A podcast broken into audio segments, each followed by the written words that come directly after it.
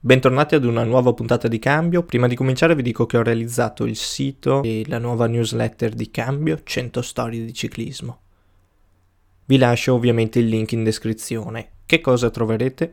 Nel sito troverete una pagina con tutti gli episodi raccolti per argomento. Potrete quindi avere più una visione d'insieme dei vari personaggi o delle storie trattate e riascoltarle in modo più lineare potendo avere anche subito accesso a tutti i riferimenti di cui parlo. Sembra complicato detto così, ma fateci un giro e capirete a cosa mi riferisco.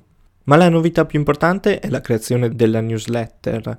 Grazie alla newsletter verrete aggiornati all'uscita di ogni nuova puntata e inoltre gli iscritti avranno accesso a delle puntate speciali del podcast dedicate solo a loro. La prima puntata speciale la riceverete al momento dell'iscrizione, quindi accorrete, gente, accorrete.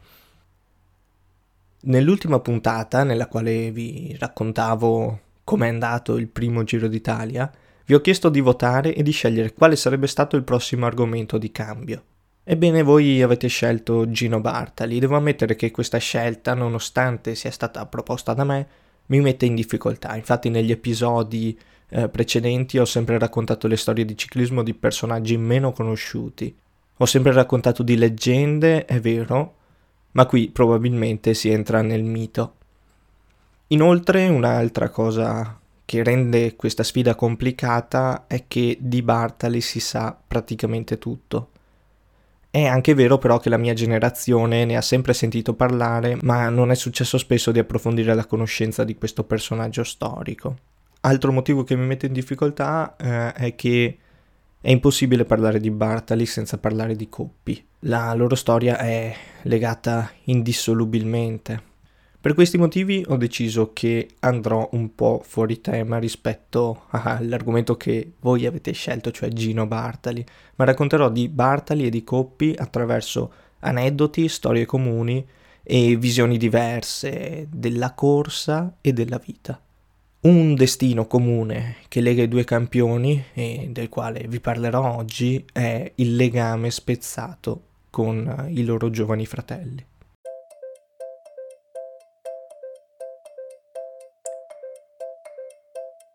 Se ci sono 100 corridori sulla linea di partenza, al traguardo ci saranno 100 storie diverse da raccontare.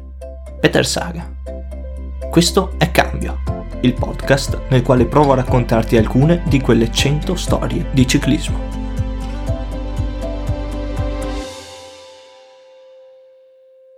Mancava poco a Giulio per cominciare quell'ultima salita. Saranno rimasti in 30, pensò. Erano tutti giovani, tutti dilettanti come lui. All'inizio della corsa tutti i suoi colleghi lo avevano deriso Ecco il signor Bartali. Complimenti per la vittoria del Giro d'Italia, signor Bartali. Come? Ah, questo è Giulio, non Gino Bartali. È solo il fratello debole del vincitore del Giro. E così avevano continuato per tutta la corsa. Giulio era arrivato con tutt'altro spirito a quel campionato regionale toscano per dilettanti. Voleva guadagnarsi un posto tra i professionisti per entrare nella Legnano, la squadra con la quale Gino, il fratello, aveva da pochissimi giorni vinto il Giro d'Italia. Ma tutta la gara era andata avanti con il suo sguardo basso. Non riusciva a guardare i propri avversari che lo deridevano. La sua colpa era quella di essere il fratello del vincitore del Giro d'Italia appena concluso, quello del 1936. Provò a riemergere dalla nebbia della sua testa quando stava per cominciare l'ultima salita della gara ma fu proprio allora che qualcuno si spostò bruscamente. La spallata fu fortissima. La bicicletta andava dove voleva, Giulio riuscì a non cadere ma dovette mettere i piedi a terra. La spallata fu accompagnata da una risata meschina. Giulio perse il contatto dalle ruote degli avversari. Quando scollinò, capendo che non sarebbe riuscito a riprendere quegli atleti, iniziò a sentire un sapore salato in bocca. Le lacrime iniziarono a scorrere quando era già in discesa. La strada assunse forme bizzarre ai suoi occhi bagnati. E così, quando dietro ad una curva sbucò imprevedibilmente un'auto nera che risaliva la strada, Giulio non fece a tempo nemmeno a chiedersi cosa ci facesse una macchina lì. L'impatto fu fortissimo ed un tratto Giulio non sentì più nulla. Giulio Bartali si ruppe spalla, bacino e costole, ma qualcosa andò storto in sala operatoria. Fu proprio il chirurgo ad ammetterlo tantissimi anni dopo. Quando Gino Bartali vide un infermiere uscire dalla camera di Giulio con lo sguardo basso e dirigersi verso di lui, non voleva crederci. Gino vide l'infermiere stringere una collana con una piccolissima croce di ferro che quando erano bambini proprio lui, Gino, aveva regalato a Giulio. E fu allora che il suo incubo si materializzò e gli occhi si gonfiarono di lacrime. Prese la collanina e strinse la croce. Pochi giorni dopo aver vinto il suo primo Giro d'Italia, Gino aveva perso ciò che di più caro aveva al mondo, suo fratello. Il loro era sempre stato un legame forte, grazie anche alla passione comune per il ciclismo. Avevano lottato assieme contro la volontà di loro padre, che riteneva che quello del corridore non fosse un vero mestiere. Avevano lottato per riuscire a dedicare anima e corpo a quello sport. E così Gino aveva perso il suo più grande complice, suo fratello, il suo migliore amico. Decise allora, giovanissimo, di lasciare le corse. Senza Giulio non aveva più senso correre in bicicletta.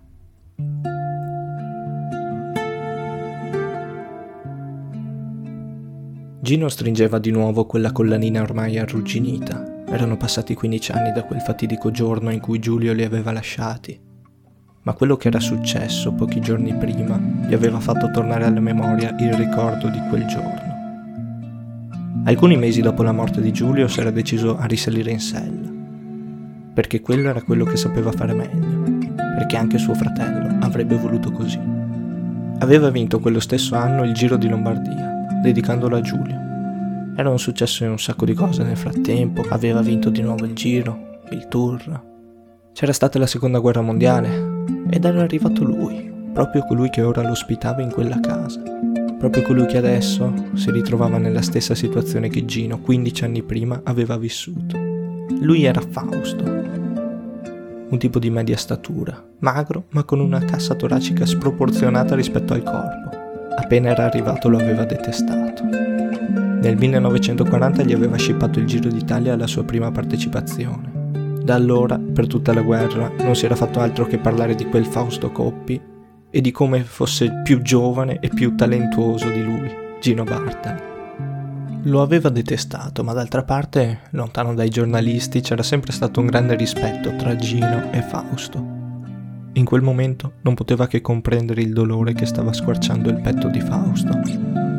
Il fratello Serse, all'arrivo del Giro del Piemonte, mentre si giocava lo sprint, aveva infilato le ruote nei binari del tram. Era caduto e aveva battuto la testa. Si era rialzato, non sembrava nulla di grave ma la notte era morto a causa di un'emorragia cerebrale. Ciao Fausto. Disse il più giovane, asciugandosi una lacrima. Tuo fratello Sarse non meritava di andarsene così giovane. Aveva sempre la battuta pronta e un carattere unico. Già, era molto diverso da me, Gino. Eh, vi completavate molto bene, via. So cosa si prova e so che non vuoi tornare a correre. Quando persi Giulio avevo la stessa volontà. Ti ho portato questo. Gino Bartali allungò la mano. No, non era una borraccia. Era la piccola collana. A una croce. Sai che non credo, disse Fausto. È una vecchia collana. Non ha nessun valore in denaro, eppure ne ha tantissimo per me. Ogni giorno mi ricorda Giulio e mi ricorda di salire in sella per onorarlo. La mia vita è cambiata da quando mi lasciò e correre da allora ha senso solo perché mi immagino che lui mi stia guardando e stia soffrendo e gioendo con me. Adesso Giulio e Serse saranno insieme a guardarci. Si staranno raccontando le nostre e le loro storie come quella di quando Serse, disse Fausto sorridendo mentre una lacrima gli rigava il viso. Arrivò primo a pari merito in una Parigi-Roubaix. Quante volte l'ho preso in giro. Dicevo che era l'unico ad aver vinto una Parigi-Roubaix senza aver passato per primo la linea del traguardo. Il primo gruppetto era entrato nel velodromo di Roubaix dall'ingresso sbagliato mentre lui aveva vinto la volata del secondo gruppo. La giuria gli assegnò una vittoria pari merito di chi effettivamente era arrivato per primo. Sicuramente Giulio e Cersei stanno parlando e ridendo di questo, disse Gino. Conoscendo Cersei, lo stanno facendo davanti ad un bicchiere di vino. Continua a correre per Cersei, disse Gino che abbracciò Fausto e gli strinse forte la mano. Quando tolse la mano la piccola croce era nelle mani di Fausto. Gino si voltò e se ne andò. Qualche giorno più tardi Fausto Coppi prese il via al Tour de France non ottenne nessun grande risultato a quel tour del 1951, se non quello di risalire in bicicletta. Spero che l'episodio vi sia piaciuto, stato un po' diverso dal solito perché ho veramente lasciato libera la fantasia. Ovviamente non so se effettivamente questo incontro dopo la morte di Cersei Coppi ci sia stato, non so se, non so se fu Gino Bartali a convincere Fausto a tornare in sella. Mi piace pensare che sia così. Sicuramente tra i due ci fu sempre un gran rispetto, molto di più di quello che nell'immaginario collettivo si credeva, dovuto anche al fatto che una forte rivalità aumentava l'interesse della gente, vendeva più giornali, attirava più pubblico e faceva aumentare gli ingaggi di questi due campioni. Sono convinto comunque che questo destino comune unì molto Gino Bartoli e Fausto Coppi. Nelle prossime puntate continuerò a raccontarvi di questa rivalità sotto gli aspetti un po' meno conosciuti di Bartali e Coppi. Quindi se vi è piaciuta continuate a seguirmi, la potete anche seguire nella newsletter per rimanere aggiornati eh, sull'uscita di nuove puntate. Vi ringrazio per l'attenzione, vi ricordo che potete seguirmi anche su Facebook e su Telegram. Lascio in descrizione anche il libro che mi ha aiutato alla stesura di questa puntata. Grazie ancora e alla prossima.